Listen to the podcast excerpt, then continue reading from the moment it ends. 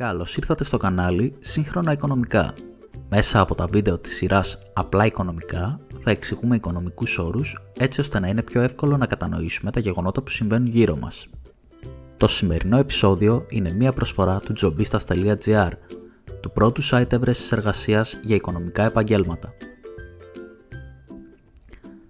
Για να ανεβάσετε το βιογραφικό σας δωρεάν ή στην περίπτωση που έχετε επιχείρηση να ανεβάσετε την αγγελία σας, θα βρείτε στην περιγραφή το link του site. Πάμε να δούμε το σημερινό μας θέμα. Ομόλογα. Αν ασχολείστε έστω και ελάχιστα με οικονομικά θέματα, σίγουρα έχετε ακούσει τη λέξη ομόλογα. Είτε κάποιον να έχει επενδύσει σε ομόλογα, είτε κάποια εταιρεία ή κάποιο κράτος να έχει εκδώσει ομόλογο.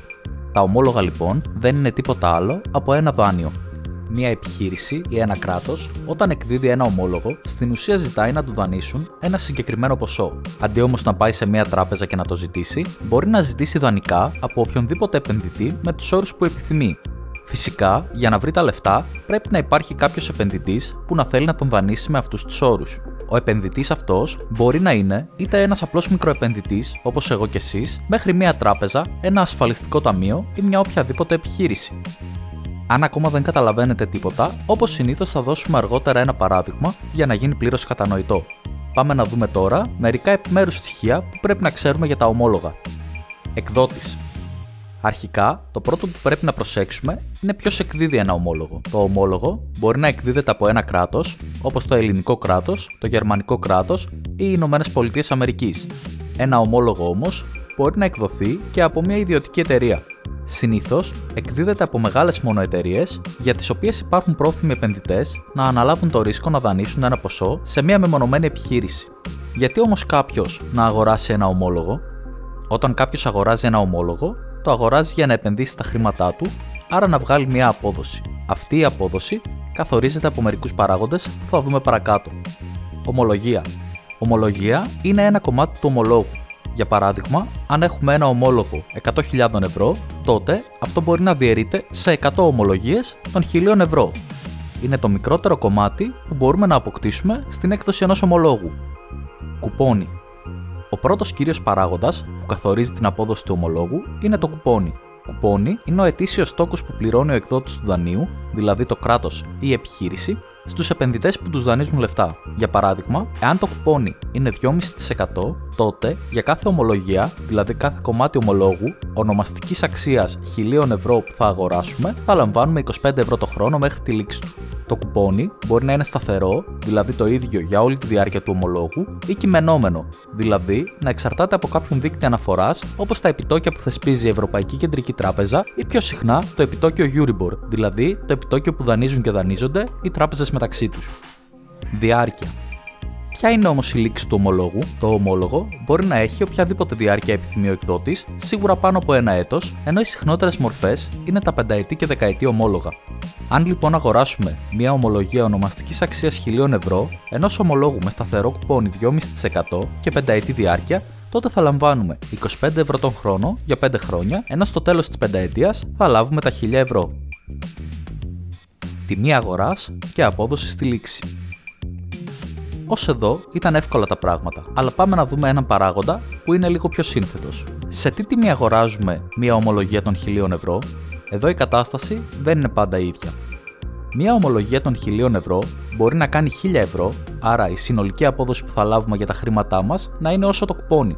Μπορεί να είναι μικρότερη από 1000 ευρώ, άρα η συνολική απόδοση που θα πάρουμε να είναι μεγαλύτερη από το κουπόνι. Για παράδειγμα, αν μια ομολογία των 1000 ευρώ αγοραστεί στα 950 ευρώ και έχει κουπόνι 2,5%, τότε εκτός από τα 25 ευρώ που θα λαμβάνουμε κάθε χρόνο από τόκους, θα βγάλουμε και 50 ευρώ στη λήξη, αφού δώσαμε 950 ευρώ και θα λάβουμε στο τέλος 1000.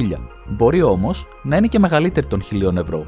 Μπορεί να αγοράσουμε την ίδια ομολογία προς 1020 ευρώ, άρα να δώσουμε 1020 ευρώ, να λαμβάνουμε 25 ευρώ τον χρόνο για τη διάρκεια του ομολόγου και στο τέλος να λάβουμε 1000 ευρώ. Για τον παραπάνω λόγο, όταν αναφερόμαστε στην απόδοση ενός ομολόγου, την ονομάζουμε απόδοση στη λήξη, δηλαδή λαμβάνουμε υπόψη μας τόσο τα τοκομερίδια που θα λάβουμε, όσο και το κεφαλαιακό κέρδος ή κεφαλαιακή ζημία στο τέλος. Έτσι, όταν λέμε ότι ένα ομόλογο έχει απόδοση στη λήξη 5%, σημαίνει ότι θα λάβουμε τα ίδια χρήματα στη λήξη με αυτά που θα λαμβάναμε αν είχαμε τα λεφτά μας στην τράπεζα με τόκο 5% και αφήναμε τους τόκους κάθε χρόνο μέσα στον λογαριασμό να ανατοκίζονται, δηλαδή αν δεν κάναμε αναλήψεις. Πάμε να διευκρινίσουμε πώς εκδίδεται ένα ομόλογο, για να δούμε και πώς καθορίζεται η τιμή αγοράς. Ο πρώτος τρόπος είναι με ιδιωτική τοποθέτηση και ο δεύτερος με δημόσια προσφορά. Στην πρώτη περίπτωση, οι επενδυτές, που είναι συνήθως τράπεζες, αγοράζουν εξ αρχής όλη την έκδοση του ομολόγου. Αντί μια επιχείρηση να λάβει ένα κανονικό τραπεζικό δάνειο, μπορεί να επιλέξει, επειδή την συμφέρει και έχει μειωμένο κόστος, να εκδώσει ένα ομολογιακό δάνειο, το οποίο θα καλύψουν κάποιες τράπεζες και ο εκδότης θα χρωστάει σε αυτές. Αυτό μοιάζει πάρα πολύ με τον κλασικό τραπεζικό δανεισμό και δεν θα ασχοληθούμε άλλο με αυτή την περίπτωση, καθώς δεν μας ενδιαφέρει ιδιαίτερα. Το αναφέρω μόνο επειδή μπορεί να διαβάσετε κάποιο σχετικό οικονομικό άρθρο και θα ήθελα να γνωρίζετε τι ακριβώς είναι. Ο δεύτερος τρόπος είναι η δημόσια προσφορά με εισαγωγή του ομολόγου σε ένα χρηματιστήριο. Πάμε να δούμε ένα παράδειγμα. Εγώ με τον φίλο μου τον Γιάννη, όπως ξέρετε, έχουμε μια εταιρεία πληροφορικής. Πριν λίγους μήνες, μάλιστα, είχαμε βάλει την εταιρεία μας στο χρηματιστήριο, αντλώντας χρήματα για την επέκταση στην Ιαπωνία. Αν δεν καταλαβαίνετε τι λέω και νομίζετε ότι παραλυρώ, θα καταλάβετε ότι αναφέρομαι στο παράδειγμα του επεισοδίου με τις μετοχές, για το οποίο θα βρείτε ένα link να εμφανίζεται παραπάνω. Η εταιρεία μας λοιπόν είναι κερδοφόρα, έχουμε κέρδη 500.000 ευρώ τον χρόνο και αποφασίζουμε να επεκταθούμε σε μερικές ευρωπαϊκές χώρες όπως η Γαλλία και το Βέλγιο, που θεωρούμε ότι μπορούμε να πετύχουμε ως εταιρεία αυξάνοντας τις πωλήσεις και τα κέρδη μας. Για τις επενδύσεις μας εκεί χρειαζόμαστε περίπου 2,5 εκατομμύρια ευρώ και εκτιμούμε ότι σε 5 χρόνια η εταιρεία μας θα βγάζει συνολικά κέρδη 2 εκατομμύρια ευρώ τον χρόνο. Για να χρηματοδοτήσουμε αυτές τις επενδύσεις μας, ζητάμε ένα δάνειο από την τράπεζα, η τράπεζα μας ζητά να υποθηκεύσει η εταιρεία τα ακίνητά της, αλλά και ως μεγαλομέτωχη την προσωπική μας περιουσία, τις μετοχές δηλαδή που έχουμε στην εταιρεία και τα σπίτια μας, για να μας δώσει ένα δάνειο με επιτόκιο 8%. Εμείς όμως ξέρουμε πως υπάρχουν επενδυτές εκεί έξω διαθέσιμοι να μας δανείσουν χωρίς εξασφαλίσεις και με μικρότερο κόστος. Το ενδιαφέρον αυτό μας επιβεβαίωσε και η χρηματιστηριακή μας που αναλαμβάνει σύμβουλος έκδοσης, αλλά το είχαμε δει με τα μάτια μας πριν από λίγο καιρό όταν κάναμε την εισαγωγή της εταιρείας μας στο χρηματιστήριο και καταλάβαμε πόσοι άνθρωποι μας εμπιστεύτηκαν αγοράζοντας μετοχέ της εταιρείας. Για να μην μακρηγορώ άλλο, προχωράμε στην έκδοση ενός ομολόγου ύψους 3 εκατομμυρίων ευρώ με διάρκεια 5 έτη και κουπόνι 5%, αφού τόσο θεωρεί ο σύμβουλός μας ότι είναι περίπου το επιτόκιο που θα είναι πρόθυμοι να λάβουν οι επενδυτές για να μας δανείσουν. Προχωράμε στην έκδοση με δημόσια προσφορά, όπου οι επενδυτές κάνουν τις προσφορές τους και για κάθε ομολογία των 1000 ευρώ δίνουν 950 ευρώ. Αυτό σημαίνει ότι εμείς θα λάβουμε αντί για 3 εκατομμύρια ευρώ, 2 εκατομμύρια 850.000 ευρώ και θα δίνουμε 5% το έτος για κάθε ομολογία Αντί δηλαδή να πληρώνουμε στις τράπεζες 8% τον χρόνο, βρέθηκαν επενδυτές να μας δανείσουν με απόδοση 6,193%. Τι σημαίνει αυτό για εμάς, ότι γλιτώσαμε 54.210 ευρώ τον χρόνο σε τόκους. Βέβαια, να μην ξεχάσουμε να πληρώσουμε και τον σύμβουλο έκδοσης που έκανε όλη τη διαδικασία, αλλά και πάλι η διαφορά είναι μεγάλη. Τώρα, βέβαια, η εταιρεία μας θα πληρώνει 150.000 ευρώ τον χρόνο σε τόκους, μειώνοντας την κερδοφορία μας. Αλλά εκτιμούμε ότι από την επέκταση στην Ευρώπη τα κέρδη μας θα είναι 350.000 ευρώ την πρώτη χρονιά, 500.000 ευρώ τη δεύτερη, 800.000 την τρίτη, 1,5 εκατομμύριο ευρώ την τέταρτη και 2 εκατομμύρια ευρώ την πέμπτη. Μέσα από αυτά τα κέρδη θα καταφέρουμε να ξεπληρώσουμε τα 3 εκατομμύρια ευρώ στο τέλος της πενταετίας και θα μας μείνουν και χρήματα στο ταμείο. Εμπράγματε εξασφαλίσεις.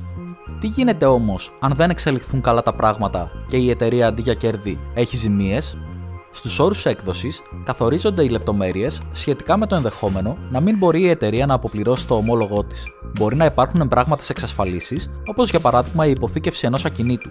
Στην περίπτωση αυτή, οι ομολογιούχοι μπορούν να το βγάλουν σε πληστηριασμό για να πάρουν τα λεφτά τους. Ακόμα και στην περίπτωση που η επιχείρηση δεν έχει λεφτά να ξεπληρώσει το δάνειο, η εταιρεία πρέπει πρώτα να ικανοποιήσει τους ομολογιούχους και μετά τους μετόχους της. Δηλαδή, αν η εταιρεία οδηγηθεί σε πτώχευση και βγουν σε πληστηριασμό τα περιουσιακά της στοιχεία, αφού πρώτα πληρωθούν οι εργαζόμενοι και το δημόσιο, πριν διανεμηθεί οποιοδήποτε ποσό στους μετόχους, πρέπει να ικανοποιηθούν οι ομολογιούχοι.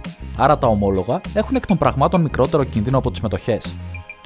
Τι είναι η δευτερογενής αγορά ομολόγων και πώς καθορίζει το επιτόκιο μιας νέας έκδοσης; Όπως είδαμε στις μετοχέ, έτσι και στα ομόλογα, οι επενδυτές μπορούν να πουλήσουν ή να αγοράσουν ομολογίες στην δευτερογενή αγορά, δηλαδή στο χρηματιστήριο.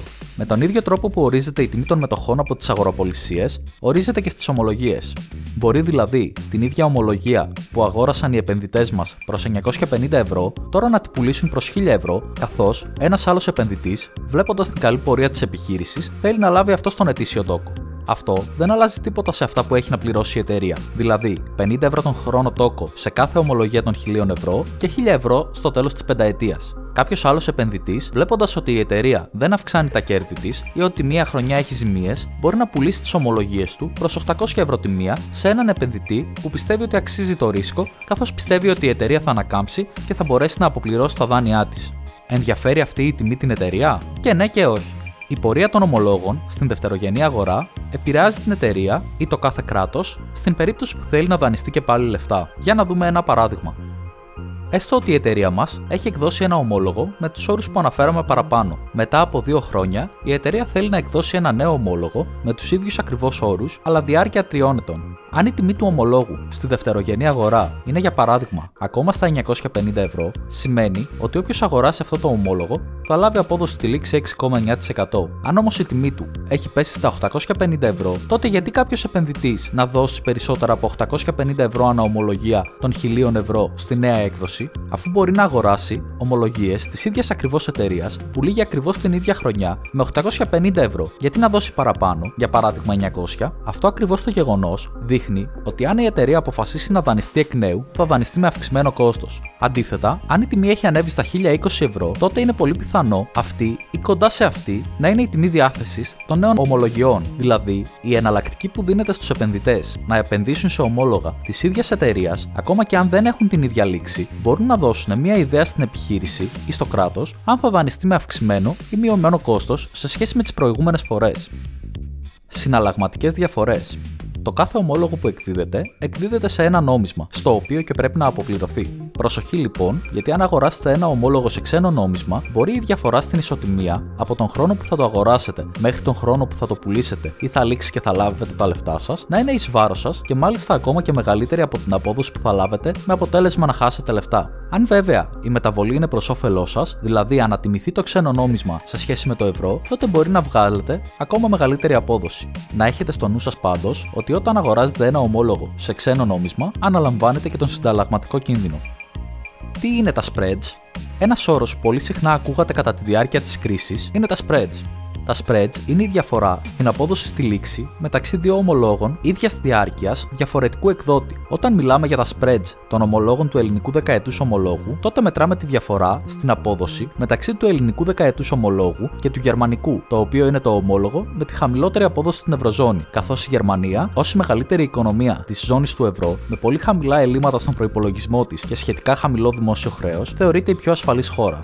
Τα spreads μετρώνται σε μονάδες βάσης, όπου μία μονάδα βάσης είναι 0,01%. Δηλαδή, αν τα spreads είναι στις 100 μονάδες βάσης, η Ελλάδα και η Γερμανία, αν εκδώσουν αυτή τη στιγμή ένα δεκαετές ομόλογο, η Ελλάδα θα πληρώνει 1% τον χρόνο παραπάνω το από ότι η Γερμανία. Βέβαια, όταν αναφερόμαστε σε spreads, μπορούμε να αναφερόμαστε στη διαφορά μεταξύ της απόδοσης στη λήξη δύο οποιονδήποτε ομολόγων, αρκεί να τα διευκρινίζουμε. Γενικότερα, η αγορά των ομολόγων μπορεί να είναι πονηρή. Αν αποφασίσετε να επενδύσετε σε κάτι σχετικό, να έχετε πολύ καλή γνώση τι ακριβώς κάνετε, γιατί με βάση τους όρους της έκδοσης μπορεί να αναλαμβάνετε μεγάλους κινδύνους. Θα δούμε για παράδειγμα σε μελλοντικό επεισόδιο τι είναι τα δομημένα ομόλογα και τι κινδύνους κρύβουν. Όσα αναφέραμε δεν αποτελούν επενδυτική ή νομική συμβουλή, αλλά έχουν καθαρά ενημερωτικό και ψυχαγωγικό χαρακτήρα. Για επενδυτικές συμβουλές απευθυνόμαστε σε έναν πιστοποιημένο επενδυτικό σύμβουλο και για νομικές συμβουλές σε έναν δικηγόρο. Σας ευχαριστούμε πολύ που παρακολουθήσατε το σημερινό μας επεισόδιο. Αν σας άρεσε αυτό που είδατε και ακούσατε, μην ξεχάσετε να κάνετε like και subscribe, πατώντας και το καμπανάκι για να σας έρχεται ειδοποίηση όταν βγάζουμε νέο επεισόδιο. Επίσης, μπορείτε να μας γράψετε στα σχόλια άλλα οικονομικά ζητήματα και άλλους οικονομικούς όρους που θέλετε να αναλύσουμε.